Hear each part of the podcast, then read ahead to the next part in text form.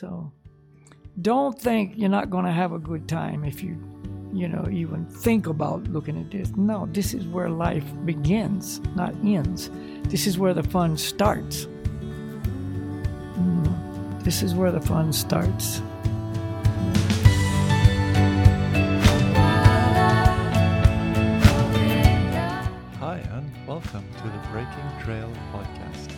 Where you learn how to navigate life's journey through ancient wisdom. My name is Ruben, and today me and Balakia will speak about the meaning of true satisfaction, if it's possible to achieve, and if so, how. So happy to have you here, and let's go.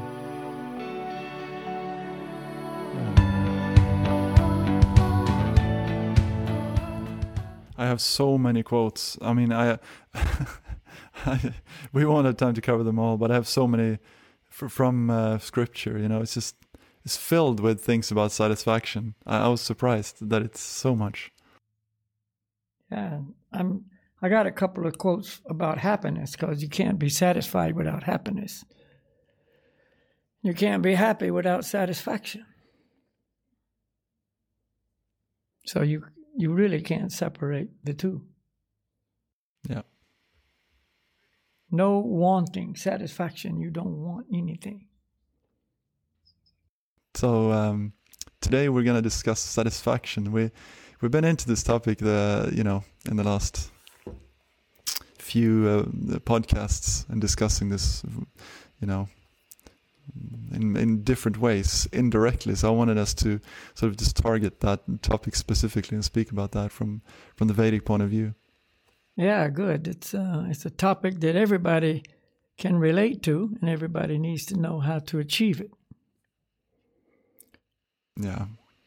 So we, um, you know, I was just reflecting that in the COVID situation, it's it's perhaps a situation where where people more and more get um, get hindrances and and find difficulties in achieving the satisfaction that they're looking for. You know, you can't you can't go to the parties anymore. You can't hang out with your friends like you used to. You can't do all these things that you were trying to do to bring you happiness. Yeah.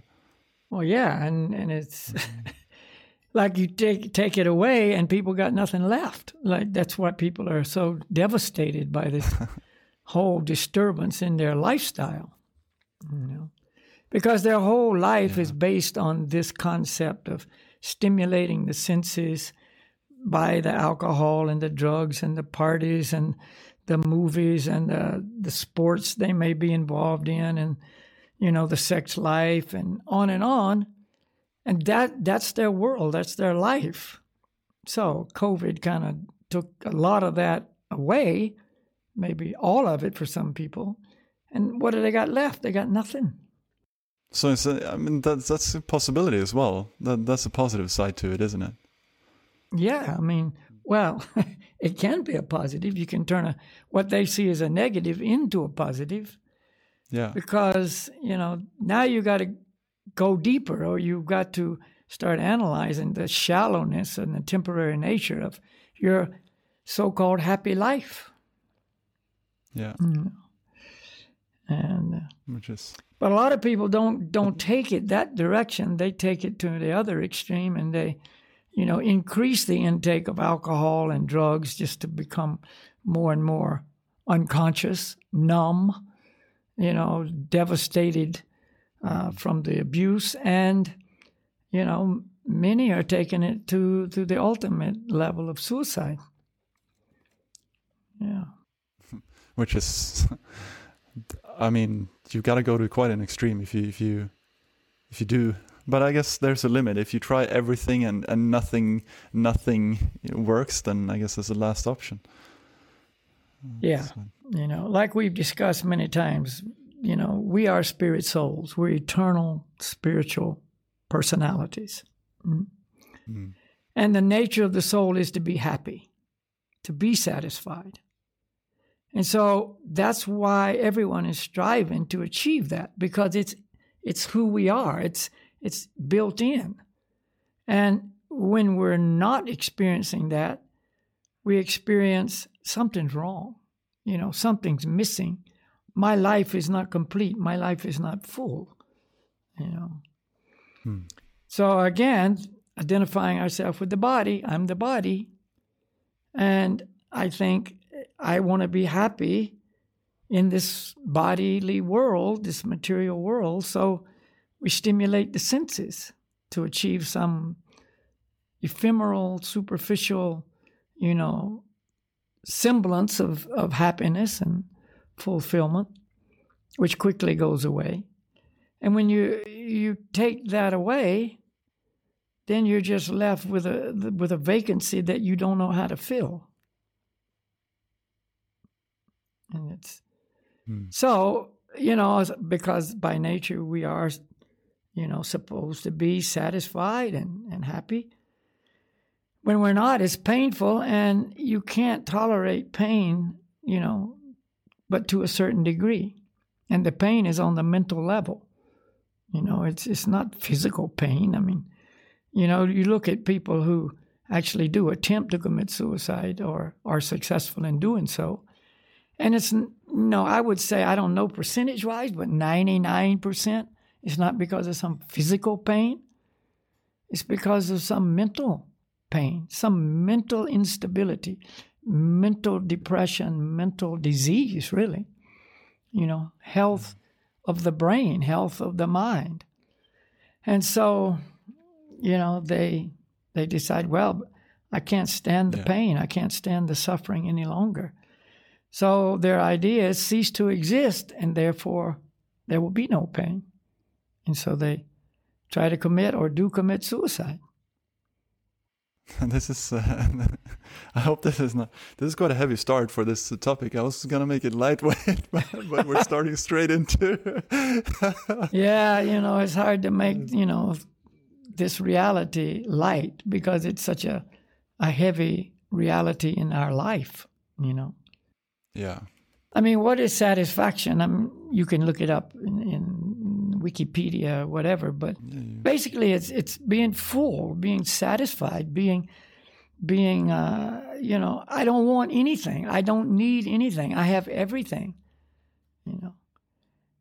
I've uh, you know, I've been studying this philosophy for 50 plus years and you know, of course this is, you know, one of the main tenets of this whole teaching. So let's say you walk into a, a, sports shop, Mm-hmm. and basically you've got all the gear you need, and you're and you're happy with your gear. You know, it's it's fulfilling the role it's supposed to fulfill. So you can walk down the aisles looking at this. Oh, that's nice. Oh, that's good. But you already got everything. You don't need anything. You know, like so you're not. Oh wow, this is on sale. I got to buy it. Oh, you know, look at this new model of jacket. Look at these new skis. You already got it, and, and you, you you're basically satisfied with your kit, so to speak. But if you're not satisfied, the skis don't work the way you want them. The jackets doesn't fit right. You know, you don't like the shoes because of whatever reason. Then you're all about fulfilling that need. You know, I'm not satisfied with my shoes. I'm going to look at shoes, you know. So it's just, uh, go ahead. No, that's what it seems like. I mean, the first scenario seems like a utopia, you know. Just if I speak from my experience with equipment in this world, you're never happy. And if you are, then there's always a fashion, there's always a better thing, and there's always, you know, it seems like there's never really enough, like good enough. Yeah, for the senses, senses are never satisfied, only swelling like the tide, you know. That's what George Harrison said in one of his songs. You oh, know? Oh, did he? Yeah. So, what was his solution? In that song, it's a quite good song. We got to get out of this world, you know. We got to get out of the world because you'll never be happy in this world. And and that's the bottom line. He realized that because he had contact with these teachings. He he applied these teachings and he came to that understanding. So he made a song about it. And a lot of people listened to his song because of who who made it. If I made it, nobody would listen. but you know, George Harrison, the former Beatle, made it, and wow, let's listen to that one. You know,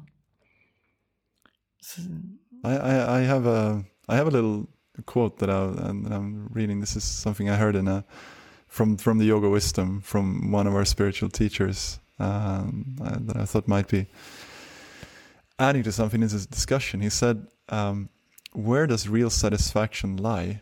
When people get tired of materialistic life, they know intuitively that such a life is not the way by which they can become actually happy. They burn out, so they know the path they're following is not the way to satisfaction. But they don't necessarily know how to become happy, what can satisfy the soul. Some turn to cocaine, some turn to suicide, others seek satisfaction in religion or philosophy that denies the existence of the suffering self. We just spoke about Buddhism, so this. They meditate on I am everything, I am everyone, or on I am not, I am zero.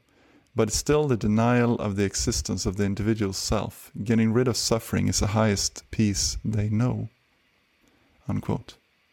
Yeah, that says it right there, man. That's that's it in a nutshell. You know, non-existence is the highest peace they know? So a lot of people that come to yoga come looking for this alternative, you know, nihilism. And, and so Buddhism, like we spoke about last week, is very popular because that's the end goal is to just cease to exist or the the impersonalist Mayavadi philosophy, which we touched on as well. You know, lose the individuality and become everything. You know, so you become everything, you become nothing. It means you don't have to deal with this personal dissatisfaction and disappointment and emptiness. And so, you know, it looks good. Oh, here's a religion, you know, be it the yoga philosophy or be it the Buddhist philosophy that, you know, says I can solve the problem by becoming everything or becoming nothing. And it seems more bona fide or more okay than, you know, a bullet to the head. You know, so and and it's it's easier. you know, I mean, you know, it's, it's not easy to pull that trigger because by nature, you know, we're eternal spirit souls. So the instinct is built in to survive, and try to go against that is not easy. That's why so many people kind of half heartedly attempt suicide and, and fail because they don't really want to be successful. They kind of do, and if it works, well, okay, but you know, they don't really want to go to the extreme of making it guaranteed, like, you know. Because they're still afraid of the, I mean, they still have the feeling that I don't, I want to exist somehow. Yeah, I don't want to die. I mean, you know, when people are confronted with death from any, you know, angle, their first gut reaction is, I don't want to die. You know. You know, we, we spend a lot of time in the mountains, don't we? In the back country, you know, hiking and skiing and so on. And, you know, there's the ever present danger of avalanche if you're in, you know, certain situations. And, you know, just just three days ago, eight people in Colorado and uh, Utah got caught in avalanches, and four died. And I can guarantee you, before they took that run, they were saying, "I hope it doesn't slide. I hope it doesn't happen." And when it did happen, and they were buried, I can tell you because you usually don't die immediately in an avalanche. There was enough time for them to think, "I don't want to die." It's that instinct. It's that built-in realization that death is wrong.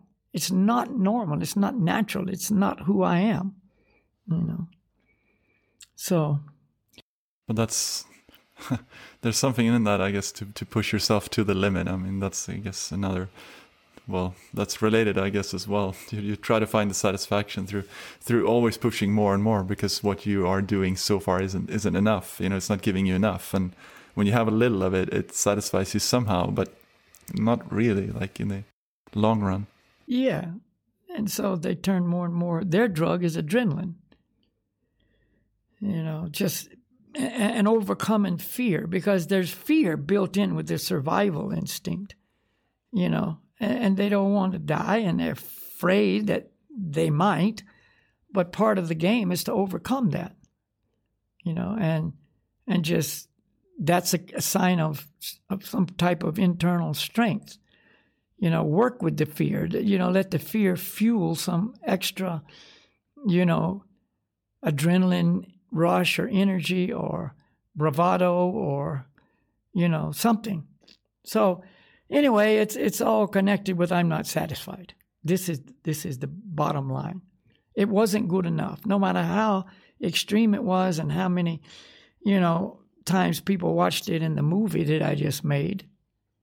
I'm not satisfied. I got to go looking for a more extreme line or better conditions or whatever. That's I was just before this we before we met now. I just looking at some quotes and some videos from from Russell Brand. You know, I, he's he's he's quite outspoken of the fact that you know he was trying, and he had so much money, you know, on the shows on MTV, and he was just, but it burnt him out. He did he felt that that wasn't that wasn't enough for me for him, and that's just one example. I mean, you can look at different celebrities that have found the same, you know. Yeah. And and yeah, actually, there's a whole video of that of, of different celebrities. Oh, there you know, is. giving their experiences of, I achieved this. That was the goal, and he was one of them. He was actually I liked his presentation the best. But anyway, it was uh, it was a declaration of it didn't work. You know, what did he say? It wasn't worth it. You know, I sacrificed my life for this and that, and you know, I can tell you, I got it. I achieved it all, and it wasn't worth it. He was very graphic about the way he explained it. I'm gonna show this video to everyone who's looking at this afterwards or listening. yeah, good. Yeah. Yeah, so but but the point is, I guess, where is satisfaction? You know? I mean, the Rolling Stones so many years ago, that was in the early 70s, you know, when, you know, the, the, the consciousness of young people especially was was changing and, and there was a whole nother way to look at life, you know, the, the excitement of exploration of the inner self and, you know, the the, the drug use and, and counterculture and whatever, whatever. Mm. So the Rolling Stones, they were on the, you know, the tip of the spear, so to speak, and trying everything and certainly they had the fame and the fortune and you know all the sensual pleasures that they wanted at their fingertips which you know they obviously explored. And what was their song? I can't get no satisfaction. I tried and i tried and i tried and i tried. I can't get no satisfaction. So that was their ultimate conclusion but they didn't know where to get satisfaction. You can know i, I don't have it but if you don't know where to achieve it you still got the same problem. And then it becomes more desperate because you've already tried everything that others said would make you happy and satisfied, or you know, you eh, yourself envisioned would make you happy or satisfied, and it didn't. And now you're really let down. You know, like as long as there's a, a possibility, you know, like some carrot in front of the horse, something to run after, you know, it keeps you going. But if you run out of possibilities, then, you know, you're just kind of left in a dark space. Mm-hmm. And and it may be surprising to people, but I, before this talk, I was looking in our scriptures of Srimad Bhagavatam and Bhagavad Gita, and, and it mentions satisfaction in Bhagavad Gita like 60 times, and the word satisfy over 70 times. So, uh, Bhagavad Gita, or Srimad Bhagavatam, which is a series of, of books, um, like 400 times.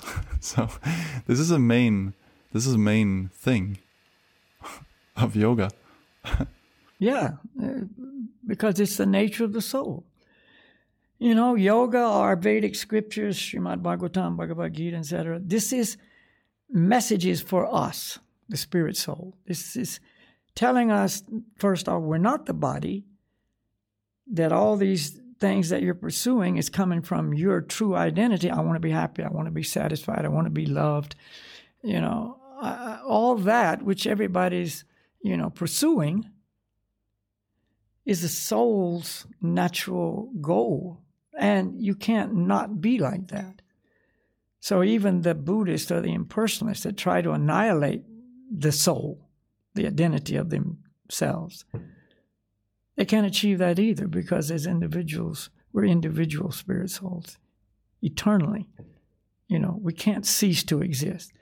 So you may have some temporary illusion that you don't exist any longer, but you do. You know, and eventually you come back to the same point that you started from before. You know, okay, that didn't work either.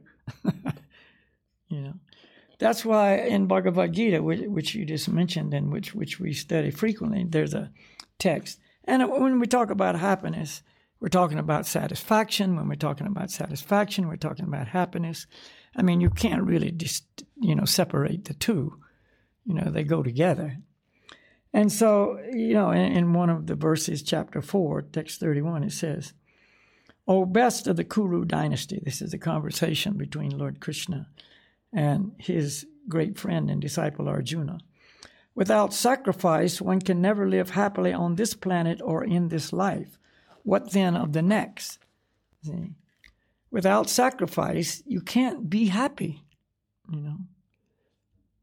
But what what sacrifice is is Krishna talking about here? What is he what is he referring to?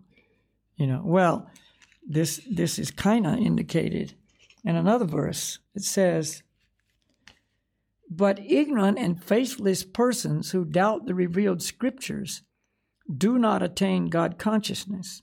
For the doubting soul, there is happiness neither in this world nor in the next."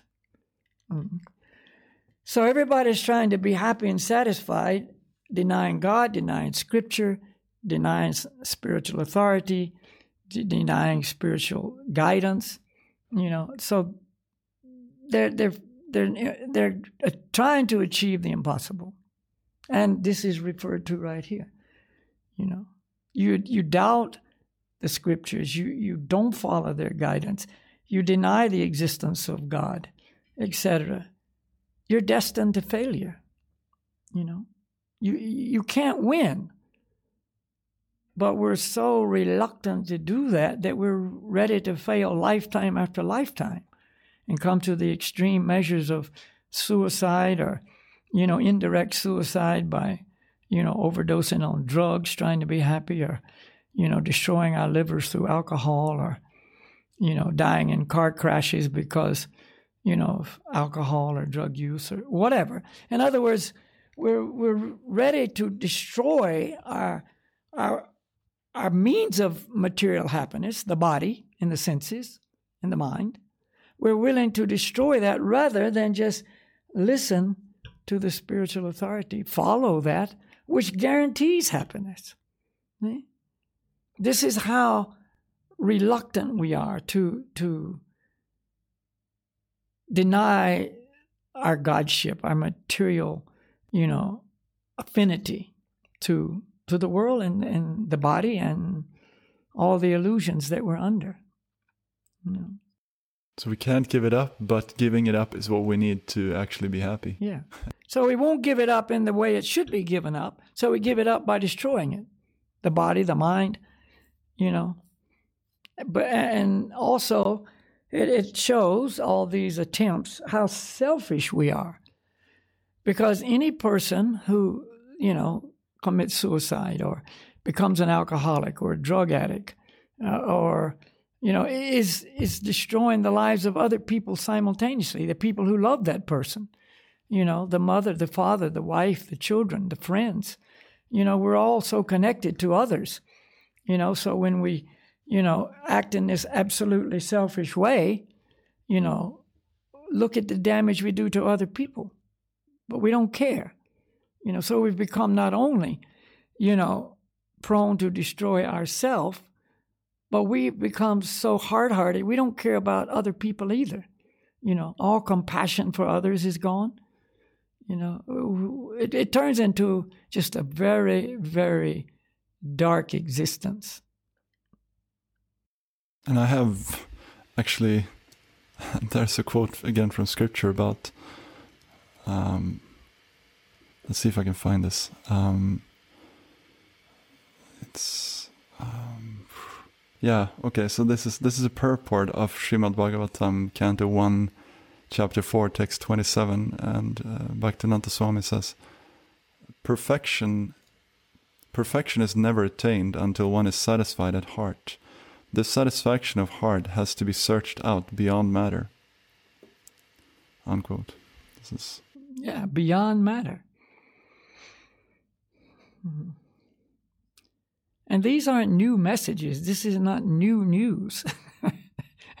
you know, Bhagavad Gita, Srimad Bhagavatam, they were written down 5,000 years ago. You know, it's like this information is there, but we don't want it. You know, I don't want to hear that solution.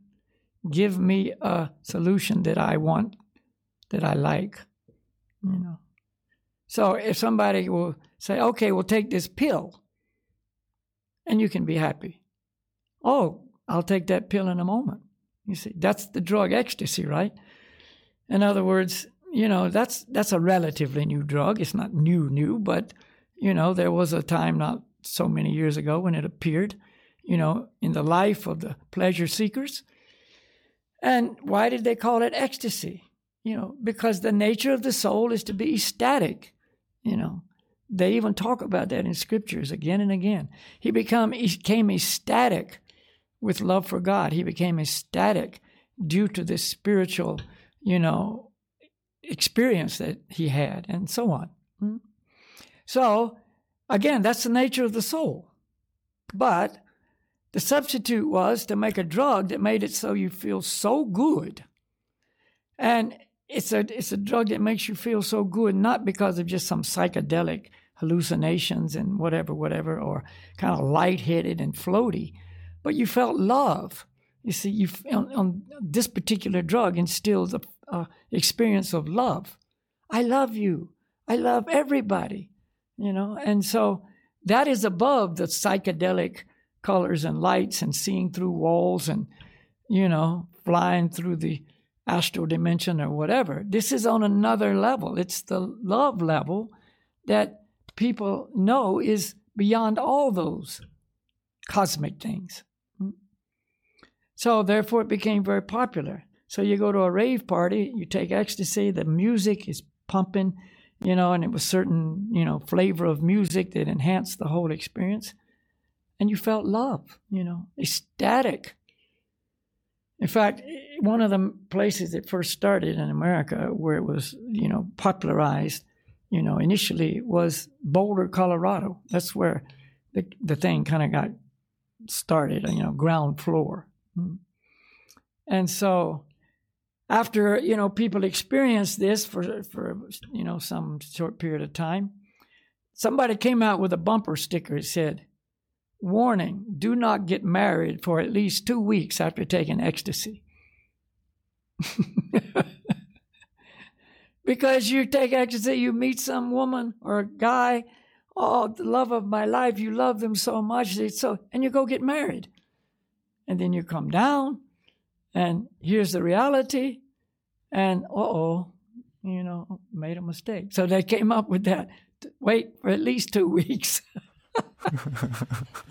That's a good solution.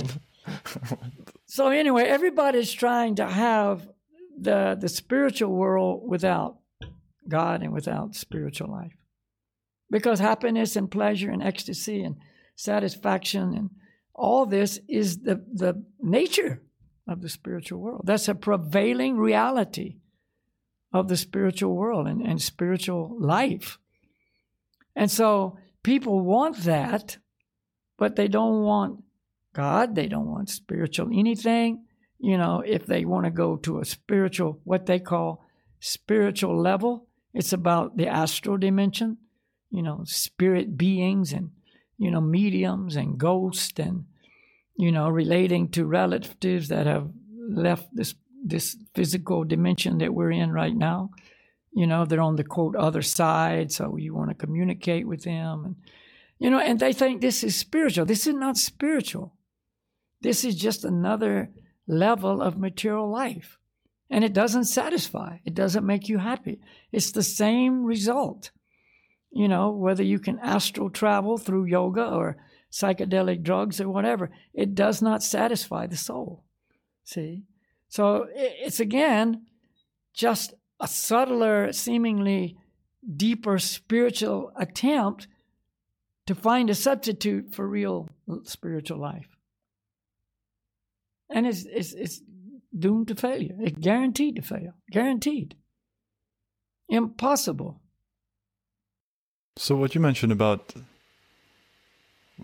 you you you spoke about um, sacrifice, and you we speak about um, satisfied within in the heart and sacrifice. What what what is that, and how is that?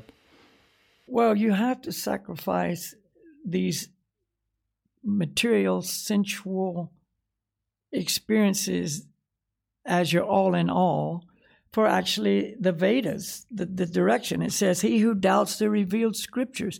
The revealed scriptures are that, that guideline to tell you how to live. And yes, you have to give up some hedonistic sensual pleasures. You can't have everything.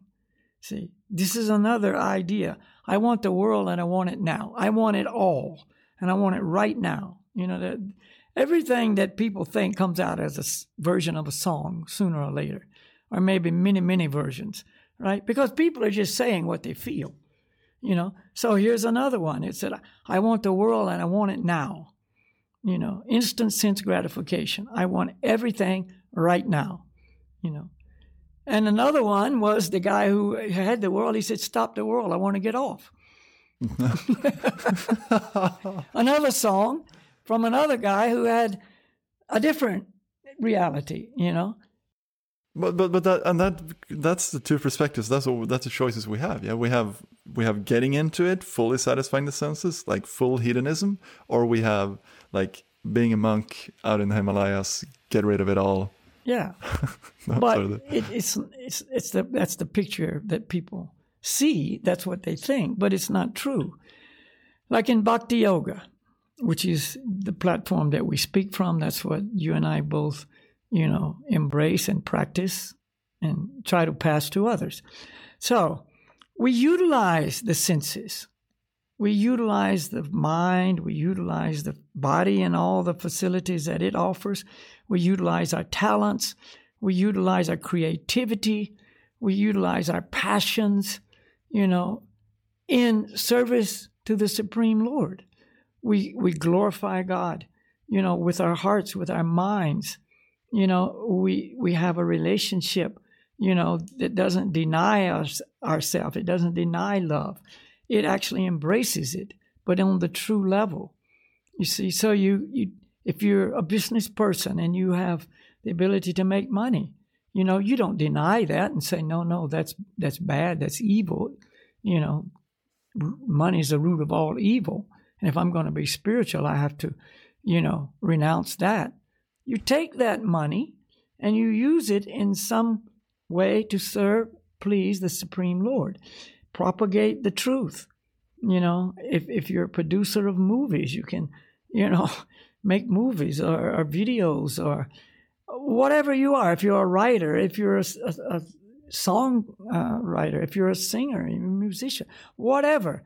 All these are talents. These are God given abilities that an individual possesses. Now, I can use it for my own self aggrandizement to make it so people look at me, to prove how good I am, or to maybe even uh, promote a, a, a, basically mode of goodness material cause, you know, to, to kind of promote a, a better lifestyle for the planet or, you know, a better lifestyle to stop the suffering of animals or whatever, you know, but it's altruistic kind of work, philanthropic kind of work, but it's still on a material level, you see. Or I can actually, under the guidance of scripture, which is available, and the spiritual master who has this knowledge in full and knows how to implement it for every individual. I can take that guidance, be redirected by these authoritative sources, and then act as I'm supposed to act, and that is my eternal position of servant of God. And in so doing, I get a satisfaction from that that is in the heart. I, the spirit soul, am gratified. Not my senses, not my mind, as, yeah, they are too. I mean, they will get their pleasures, but they'll also get their pains. I mean, that's built in, you know. But I, the spirit soul, will feel satisfied in my heart because that's where I am in the body, I'm in the heart. So I will feel satisfied. Yeah. You know, I will feel happy. And it may not be the happiness of, you know, an alcoholic stupor or the happiness of a clown or, you know, the happiness of, wow, that was the best thing I ever tasted or whatever. It's a subtle, gr- grounded, you know, concrete feeling of satisfaction. I feel good. I feel good. You know, I feel I have a sense of well-being. You know, and this is this is what we're looking for. You know. But that's we, when we don't see God as when we see God as someone who is supposed to provide us with what we need to satisfy our senses in this world, that's a problem because then we we don't act in the real role of a loving relationship with Him, which will satisfy us, right? Right. We act as the exploiter. I mean, most people, let's face it, most people don't even accept there is a God. I mean, the prevailing consciousness now is there is no God. You know, atheistic teachings are, are the most popular and the most prevalent, you know. So uh, there's a limited number of people who even accept there is a supreme person. You know, even these, you know, mystic yogis, the, the high level spiritual levitating, you know, gurus, you know, they also don't accept they're the supreme person. They know they're a, they're, they're, they they you know understand there's a supreme energy beyond material. There is spiritual, and I am spirit. They know that I'm spirit. I'm not this material body, but they're trying to merge into this ocean of energy, spiritual effulgence, light. You know, they describe it in many different ways. So they don't also accept, they also don't accept the existence of a supreme person. They deny. So that's an atheistic teaching as well. See? So they're not trying to harmonize with a personality because there is no personality. They don't accept there's a supreme person with a supreme will who is the source of everything I'm looking for. He's the source of pleasure. He's the source of satisfaction. He's the source of happiness. He's the source of love. He is that in its personified original form, and it radiates out. When I connect with that personality, then that will actually infuse me with the same thing. So I'm looking for that, but refuse to accept it. You know, refuse to accept it. You know, because I want to be the number one. I want to be the source of my happiness. I want to create my own reality. And this is a, a huge philosophy. I will create my own reality. Truth, and you, you have your own truth, and I have mine. And you know, we are the mind. Some people think, and I and whatever I want, I can get. All these these powers of attraction, and and you know the secret, and it's still I'm number one. And if God is even recognized He's a provider for my pleasure. So I, he's he's my servant. God, your position in relation to me is give me what I want. Just like the spoiled brat kid who has a rich parent and and demands from the parent, give me what I want. You know, give me money, give me a new car, give me a vacation to Tahiti, give me whatever. You see. And when the father doesn't do that, then he doesn't want to know the father. I hate you. I don't like you. You know. So if God doesn't cater to our desires and demands, then we turn against God so quickly. If God gives us what we want, oh, please heal my loved one, and miraculously the loved one gets healed, I love God. But God, please heal my loved one, and the loved one dies, I hate God. There is no God. It's all an illusion. And if there is a God, he doesn't give a damn. It's not faith, you know. It's it's it's filled with self-serving desires. It's not faith. Faith means the belief in. Let's, let's, let's go beyond belief. It's the belief in, but the conviction of that there's a reality beyond what I can experience myself, either by my senses, my mind, my life's experience. See, faith means it's true, even though I can't prove it, but gradually begin to experience it. See, the faith grows, you know, as the relationship grows by how? sacrifices following the scriptures, following the guidance of the spiritual teacher, then my experience grows, my knowing becomes stronger. And if somebody asks you, How do you know? You can't transfer that knowing to them. You know, you can't because it's a personal experience that's beyond, you know, scientific proof or, you know, whatever people are looking for, you know, to, to prove the things that they can't see. So, and the sacrifices here, you know, we're all involved in, in various sacrifices in life. Come on. You know, everybody's sacrificing something every day. You know, to get up and go to work, I have to sacrifice sleep. You know, that's why on Saturday we don't get up and go to work. We sleep. You know, that's the one day when I don't have to sacrifice my sleep. You know, or if you want to stay fit and healthy, you got to sacrifice, you know, many of the foods that the tongue loves the chocolates, the cookies, the candies, the ice cream, the junk, you know, the crap, you know, that tastes good but destroys your health. So you want to be healthy? You got to sacrifice. You know, you got to not let the tongue rule your, you know, your life and and wind up, you know, just an obese, you know, person with with uh, you know diabetes and and cardiovascular disease. So you had to sacrifice something. The athlete, show me any athlete that hasn't sacrificed a lot, especially the top tier athletes. They got to sacrifice the parties. They got to sacrifice the alcohol. They got to be on a strict training regime. They got to eat a certain diet. You know, they got to sacrifice huge. They got to get up when they don't want to get up, when it's cold, and go out and train. You know, they got to do all kinds of sacrifices. Why? Because the goal is worth it if I can achieve this goal, it will make all that sacrifice more than worth it. You know, and while they're competing, they're sacrificing. you know, and listen to these, you know, endurance athletes and so on, and they tell you how much they're suffering. You know, how much they want to quit. Their mind is screaming, "Don't! It's enough! Stop!" You know, they throw up. You know, they they can't even hardly walk and and they just keep going because they're so determined. They're sacrificing all kinds of comforts, you know, during the competition, just to finish, or if they're you know maybe going to win, just to win. But many aren't even thinking they're going to win. They just want to finish to prove I did it. You know, I got a belt buckle, or you know, I got a little piece of paper. You know, but that so we sacrifice. Huh? We sacrifice all the time. This is my point. Yeah. Well, and, and that's very inspiring to people. People are attracted to that. I mean, there's so many blogs of these runners and extreme people doing that. So we are inspired by people who do sacrifice.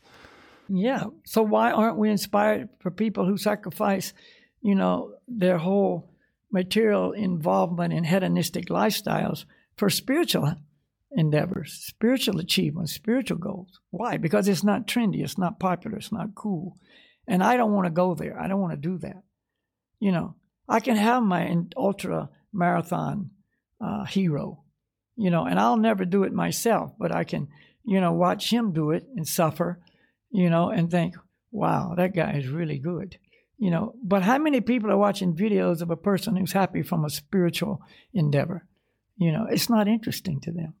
You know, I, am not. I, I'm not interested in that. How many people are going to like what we're saying right now? Not many people. You know. But if I was talking about, you know, some material thing, you know, that I did, you know, I could get, you know, many more likes and you too.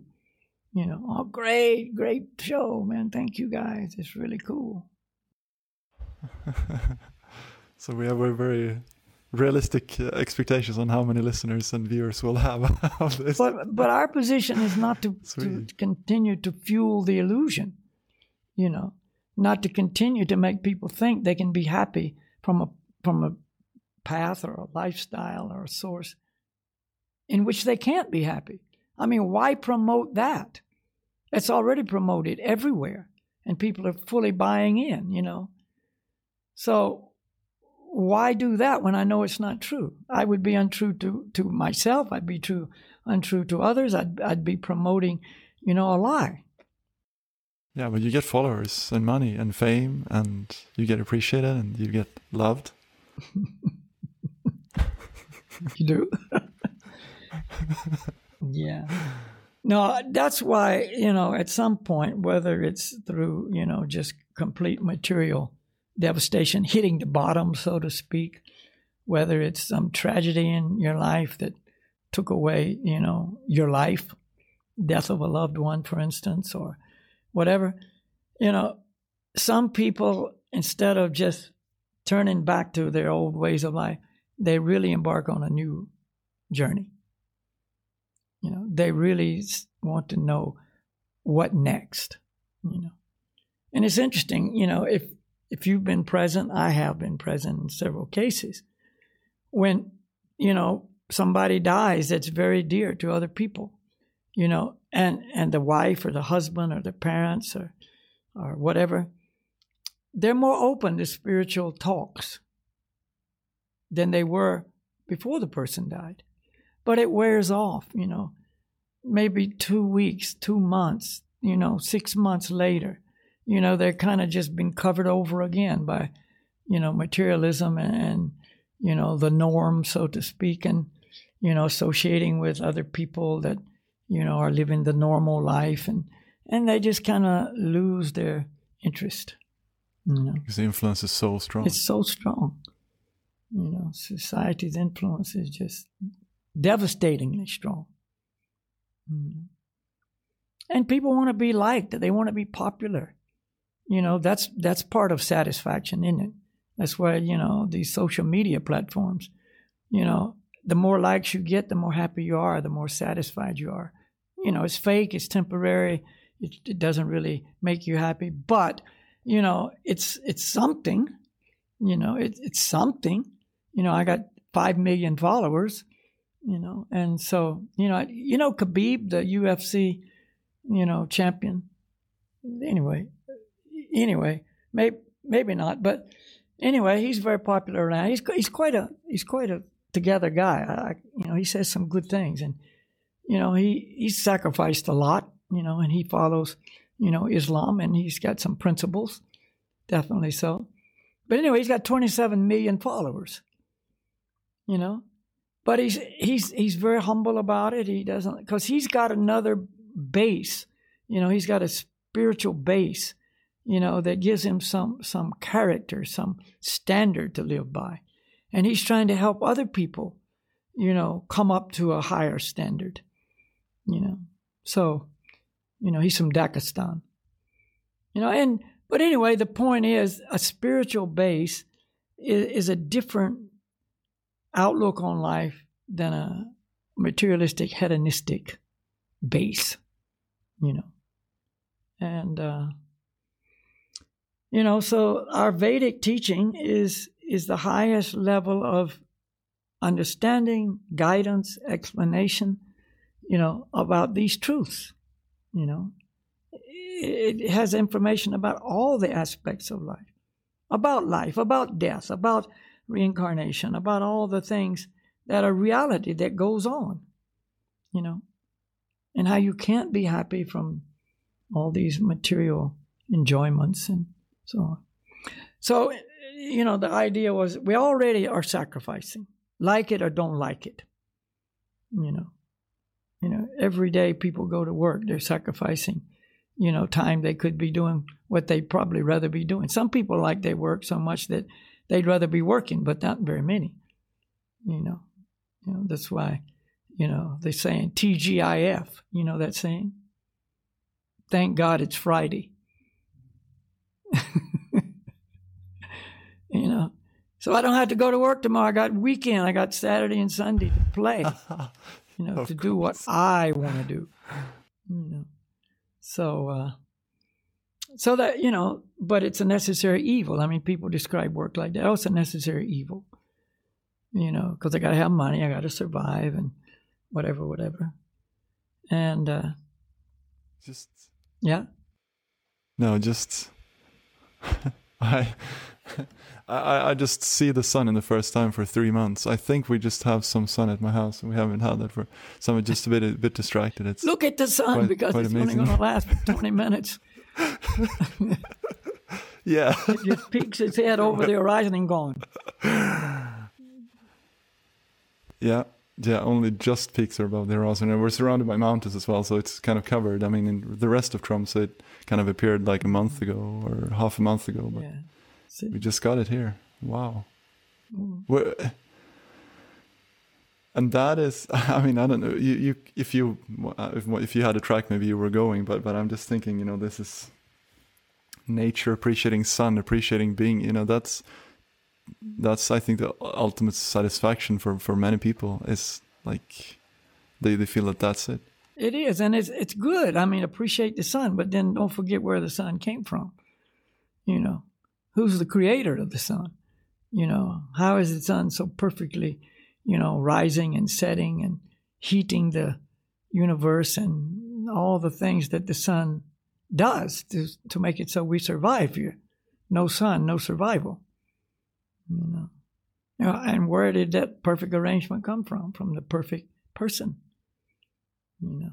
So if we, we let nature and and all the wonders that are surrounding us everywhere, you know, remind us of God and, and our, you know, dependency on God, really. You know, people say there is no God, but if there wasn't a God, you wouldn't exist. There would be no nothing. There'd be no you. There'd be no yesterday, tomorrow. There would be no anything you know so you know people say i'm not dependent on god. I'm independent. I'm i'm self-sufficient. Right you know?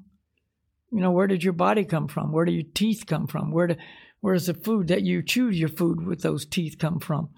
You know where, where does how does this whole thing work? You know where does love come from? Why are you attracted to another person and you're getting your some some semblance of happiness from loving that person? You know people say they're not they're independent that's completely complete ignorance. That's what it is just complete ignorance you know? It's it's that's all. It's complete denial of truth. Mm. but how about how about people who i mean you how about people who try to find love in the perfect relationship? I think that's you know to, to speak about that is that Why doesn't that work? well, that's interesting. I gave a whole lecture on that last night for uh, for Russia. You know, love. What is it, and how to find it? You know, and you know that's a whole lecture. But you know, we are love. What is love? Love is a natural, you know, part of the soul. You know why? Because the Supreme Lord, the original Supreme Soul, is the source of love. God is love is a statement that has been declared in the Bible and different scriptures, and it's true. God is love. You cannot separate love from God. That means you can't separate love from the individual soul because we're parts and parcel of the original Supreme Soul. We have all the qualities of the Supreme Soul, but in a minute quantity.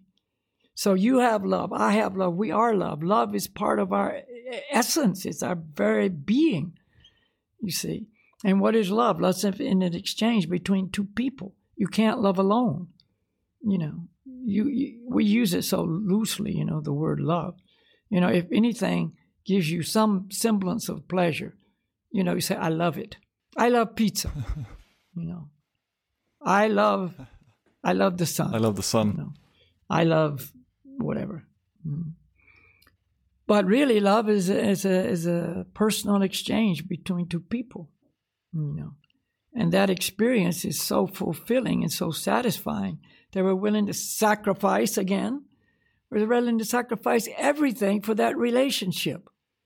I'll sacrifice my money, my health, where I live. I love to live in Tromsø, but my love lives in Stavanger, and I want to, you know, be with her. So I'll I'll move to Stavanger. I don't really like it, but I love it because she's there. You know, We'll do all kinds of things. We'll sacrifice anything and everything for love. Our life, you know, our loved one falls in the raging river. We'll immediately dive in to save them, you know, and knowing that I'm probably going to die too, but I'll do my best. You see, love is selfless. It's not self-centered. But the love we know now is not love, it's lust. See, it's getting and not giving. Love is giving, lust is getting. So lust is the upside down reflection, the perverted reflection of love. Mm-hmm. That's why relationships now, you know, are so exploitative and so conditional. And I love you if you love me. And, you know, I, I used to love you, but I don't anymore because you used to give me pleasure. Now you don't. And, you know, I love you, but I hate you. You know, lust comes, produces anger. So the one you love the most winds up being the one you hate the most. Yeah. And on and on it goes because it's not the perfect person to love. The perfect person to love is the supreme person. And being the reservoir of love, you are filled with love from the reservoir. And now your heart is satisfied. Back to the idea I'm satisfied. You know, our hearts are not satisfied. We want more love. No matter how much I love, I want more love, you know, which is the nature of lust. No matter how much I get, I want more. You see. So that's why, uh, you know, I can never achieve the goal through the, the loves of this world. Mm-hmm. And, you know, there's no such thing as a perfect person in the eyes of lust, you know. In the eyes of love, true love, you know, everyone's perfect because we're all perfect personalities, parts and parcel of the original perfect person. See? So the perfection of the individual soul is reached when the individual soul is harmonizing and in union with the supreme soul in a in a union of love and this is yoga this is pure yoga so that is that is where pure love is to be found you know so therefore the loves of this world are temporary you know even if i i think i'm loving this person you know fully and i'm satisfied i'm okay with this relationship there is, you know, happiness here. It's temporary, it's shaky. I'm always in anxiety because I know it's going to end. You know, death will come along, if, if not before something else, death will come along and separate us. You know, and now I'm I'm devastated or I leave and I'm I'm struggling not to leave. You know, I'm trying to stay with the one I love, but I can't. They're holding my hand, but I got to go. And you know, so it's it's it's just a source of pain. Whereas love is not a source of pain, love is a source of pleasure. See, lust is a source of pain. Mm-hmm. So many people give up on love because it's too painful. I sacrificed everything, and now I'm just racked with pain. I don't even want to live. I have no reason to live. You see. So again, Scripture reveals these truths. This is this is not an illusion. The the, the ideas that that I can truly be happy from the love of this world is an illusion. You see. But if I have that love for God, my heart is filled, I'm satisfied, you know, I'm truly happy from this love, then I can love everybody truly. You know, I can just rain love on the wife, the husband, the children, the family, the friends, and everyone. Mercy is an accompanying yeah. love. I will have mercy. Compassion is another companion of love. I will have compassion. All those qualities that are laudable and actually make life, you know, perfectly complete are emanations from love. And there's a in the story of love. No, but um, the how do you hold on to that in this world? You you were speaking about people who um, you know after two weeks well they when something happens you you open your eyes but how do you hold on to being able to maintain this consciousness that you're speaking about in the long run without falling back because just like in a relationship in this world you got to maintain it you got to cultivate it tell me anybody that's got a rela- relationship with another person you know let's just say the intimate ones the love of the husband to the wife the wife to the husband see they got to maintain it. They got to cultivate it. It's not a one time event, it's an everyday event, you know, from the time you wake up to the time you go to bed. You've got to, you know, express those loving feelings. You got to cultivate that love. You got to serve the other person. You got to show the other person you care. You know, you've got to really, really, you know, be real about the relationship. If there's really loving relationship, all that's automatic, all that's easy. You know, a good husband is a good husband automatically if he really loves the wife, if he really cares for that person. He doesn't have to work at it. He doesn't have to think, oh, well, now I should do this. You know, well, if I don't do that, my wife will be displeased. It's like, yeah, I want to do this because I know it'll please her, you know, and she's thinking the same thing. Oh, I know, you know, when my husband comes home, if I've cooked this food, which is his favorite one, he's going to like it. Not, oh, I have to cook that because he's coming home soon. And, you know, if he doesn't, if I don't, he'll be bummed, you know. That's not what we're talking about. It's automatic. So you, when we're talking about the mm-hmm. ultimate relationship with the Supreme Lord, you have to work at it. You have to cultivate it. You have to maintain it. You know, and if you don't, weeds will grow up. You know, a person who raises a great garden has to cultivate it every day. He's got to go out and pull the weeds. He's got to water it. You know, he's got to tend to it with great attention. You know, then he'll have a successful garden. You know, but if he doesn't, he just neglects it, then he won't. So, you know, oh God, I love you, I surrender to you, and just go about our life and pay him no attention, that relationship's fake. It's not going anywhere. You know. So again, uh, our Vedic teachings and our spiritual masters, hmm. they, you know, give us uh, guidelines, help. You know, they teach us you know how to how to do these things how to maintain the relationship. We have everyday practices that we, we engage in to maintain the relationship. You know the meditation that we do you know the Gauranga meditation the you know chanting with the, the music the sankirtan meditations and so on. You know chanting on beads japa meditation. You know we do that every day you know to maintain that relationship we make offerings. We're always like that's like the example of the sun, you know, thinking, oh, the sun is up. I haven't seen it in three months. Namaste, you know, and then thinking, oh wow, you know, it says in Bhagavad Gita, Krishna says, I am the light of the sun and the moon. And he also describes that the sun and the moon are the eyes of the Supreme Lord, you know, in the material world. They represent, you know. Hmm. So you look at the sun and it, boom, oh, I am the light of the sun and the moon, or, you know, oh, the eye of the Lord, you know, has appeared and is, you know, there for me to see. These kind of things cultivate that relationship. They maintain the relationship, you know. And if we just, you know, go about our everyday life, we forget. What's that? You you you you just disappeared after Eye of the Lord.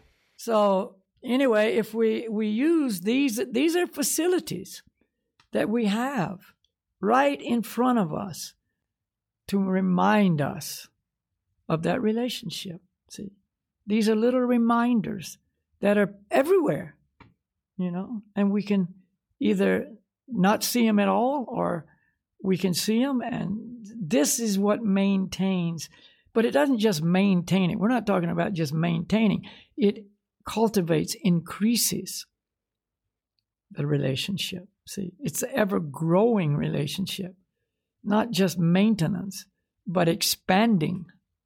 Mm. And, and that's what love is all about. It's ever expanding. It's called fathomless. Love is fathomless, I mean there's no bottom. You know, you can't love to the end because there's no end. Mm. So that means it's like like like you're saying about lust, but in the in the correct way. Like lust is never satisfied. Yeah, because lust is love perverted. So all the natures of love are present in lust, but in a perverted form. So if lust, if, if love is endless, lust is endless. You never get enough. You see, if if uh, love is all nourishing, then lust is all depleting. Hmm. It sucks us dry. It eats us up. You see, it doesn't nourish us and build us up and bring us ultimate real happiness and pleasure. Lust does the opposite. It depletes us, it tears us down. You know, it makes us so we come to the end of the road suicide. You know, it, it's you know, if you know the nature of the spiritual world and the material world, and how the material world is the perverted or upside down reflection of the spiritual world, you can know how the spiritual world is by looking at the material world. Just like looking in a mirror, you can know the the the real image that's being reflected. Hmm? But it's backwards, isn't it? Left is right and right is left. You see. So, you know, if you can accept that this material world is a reflection of the spiritual world, but in its imperfect form or condition or reality, then you can know the perfection of the spiritual world. See? And in this this world is yeah, full of this, relationships. That's what I was just relationships. Mm. That it's not just a relationship with God and everybody's just, you know, up there loving God and nobody else. The spiritual world is is, you know,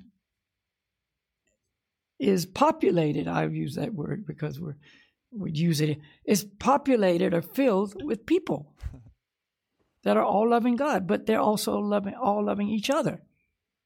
It's a it's a big, you know, dimension of, of absolute love between all living entities that are in the spiritual world. Everybody. It's not just selective. I love you, but I don't love you.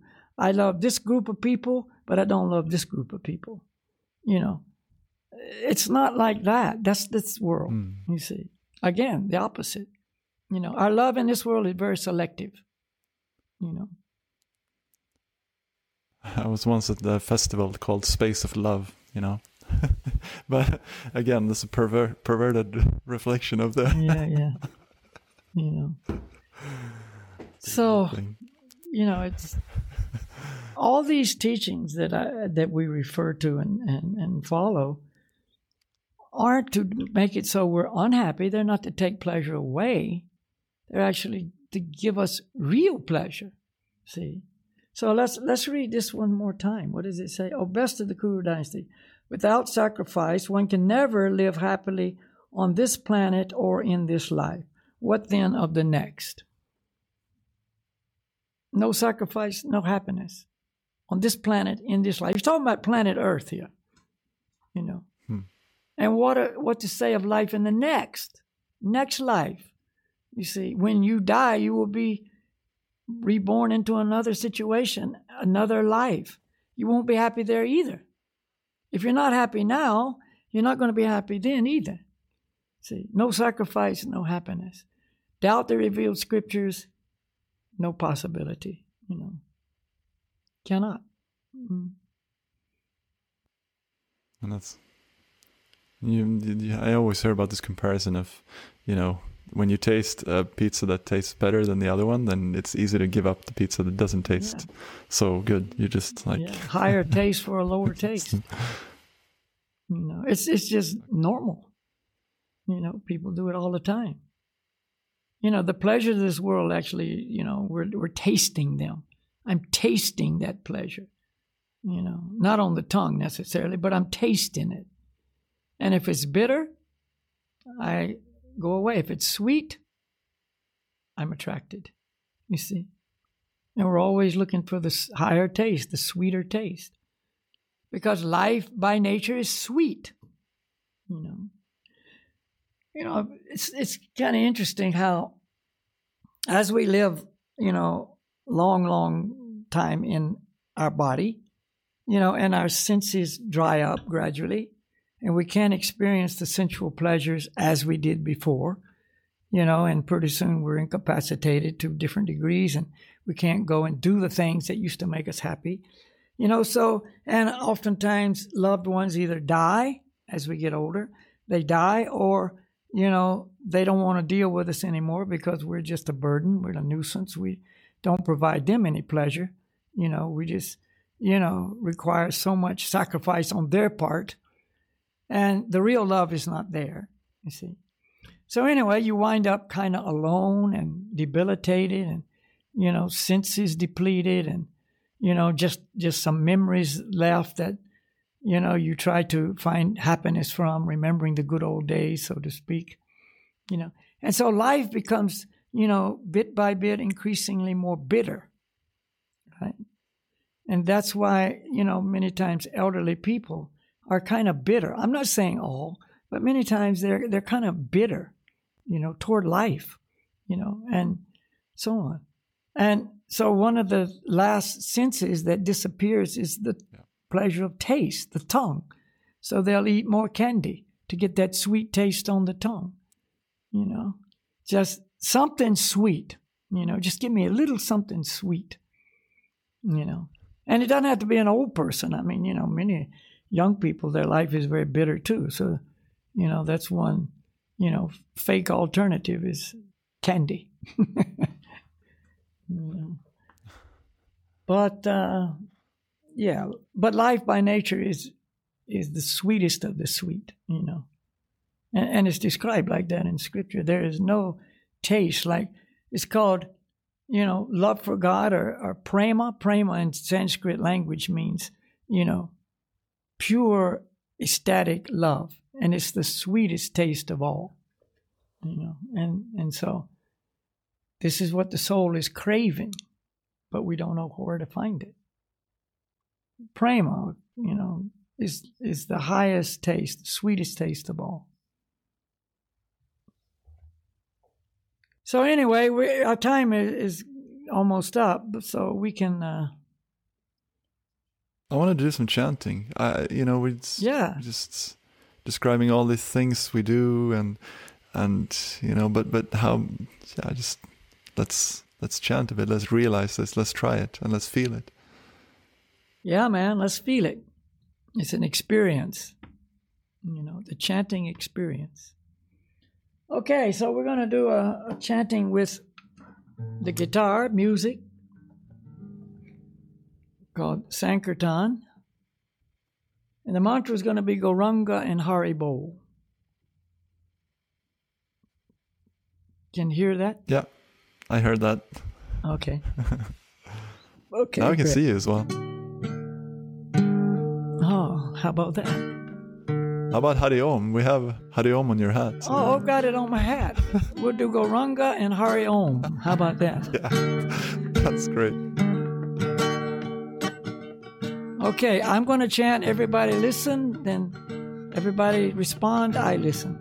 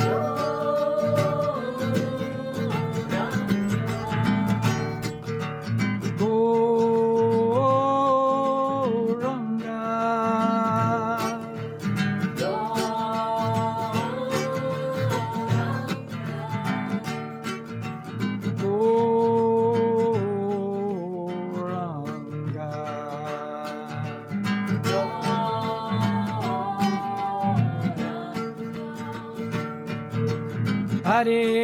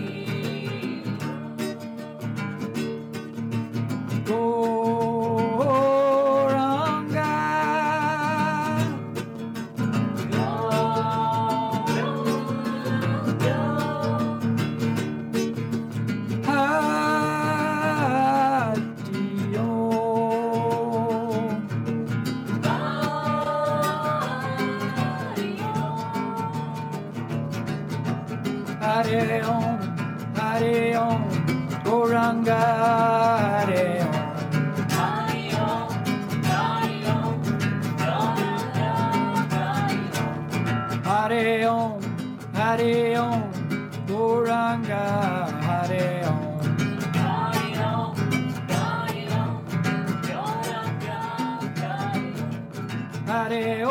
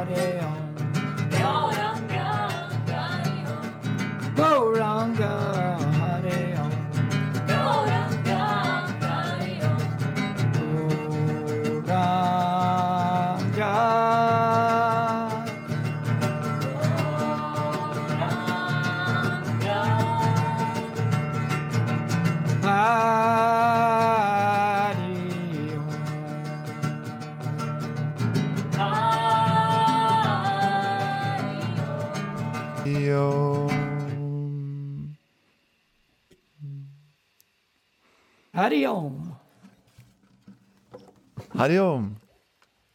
Yeah, that's Sankirtan. Now, here's an interesting point that I want everybody to listen to closely and maybe, you know, even accept. The sacrifice prescribed by Scripture for the age we live in right now is just what we did. That is the sacrifice. Yeah. Wow. It's called Harinama sacrifice, Harinama Kirtan. So, is that difficult? Is that really, really, really putting you out? you know, it's so easy, it's so nice, you know. And again, you can use any tune, you can use any type of music. Some people like one type, some people like another type. Mix it up, fast, slow, melodic, more, you know, dynamic, whatever. It's all the sacrifice recommended in Scripture by the Supreme Lord for Kali Yuga right now. That seems amazing. Good news. There's a word in Sanskrit called dharma. Some of you yogis may have heard the word. Dharma, you know, translated roughly into English means religion. But it's not religion like sectarian beliefs, you know, Christian, Hindu, Buddhist, Muslim, this kind of religion. It means the prescribed activity for people hmm, from scripture, from the, the spiritual authorities. Okay, so it said that the Yuga Dharma, Yuga is the time period we live in right now, Kali Yuga, Dharma, religion. The religion for the age of Kali Yuga is hearing and chanting the mantras. So there you go. Anybody can do it. mm. And yeah, I've known whole bands that were very popular before, you know, they had, they like it was a band in New Zealand actually years ago. And they were the number one band in New Zealand. I mean, everybody listened to their music. They were always performing, etc. They heard these teachings.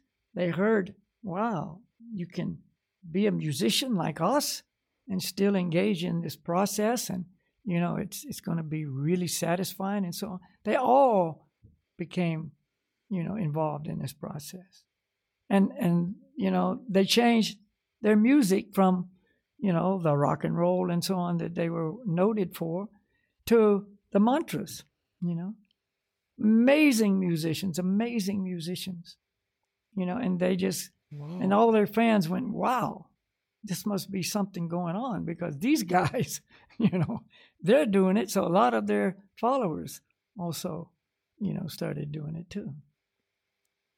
What what what is the name of this band? They were known as the Spies. And it was in the uh, 1969, 70, 71 era. You know. Wow. And now they're they're just making now the main the main uh, lead singer for that group at that time he was the, the lead guitarist, Prahlad. He has a band now called Prahlad and the Chants. You've heard them. I've heard yeah. about him. now he's in wow. Australia and he has a, a band, and they got amazing stuff online. Prahlad and the Chants. You know, maybe you can post that link somewhere, and and uh, yeah, yeah, you can hear. But you know, for the last since 1971, he's been using his musical skills you know, in, to, to propagate this this transcendental teaching, you know, and give people this this sacrifice in the most pleasing way, you know. So don't think you're not going to have a good time if you you know even Amazing. think about looking at this no this is where life begins not ends this is where the fun starts you know so that's, I'm going to remember that yeah, one. This is where the fun starts. Yeah. So. This is where the fun starts. You know. but don't take my word for it. Try it you. yourself. You know. We're not asking you to accept blindly what we say. We're saying try and see. And gradually, you know, for some people it'll be, yeah, like like for the spies. you know. That's how it is. All right, so I gotta go. Thank you very much, Ruben, and say Haribol to your all the family there. Namaste, and remember, Hari Om.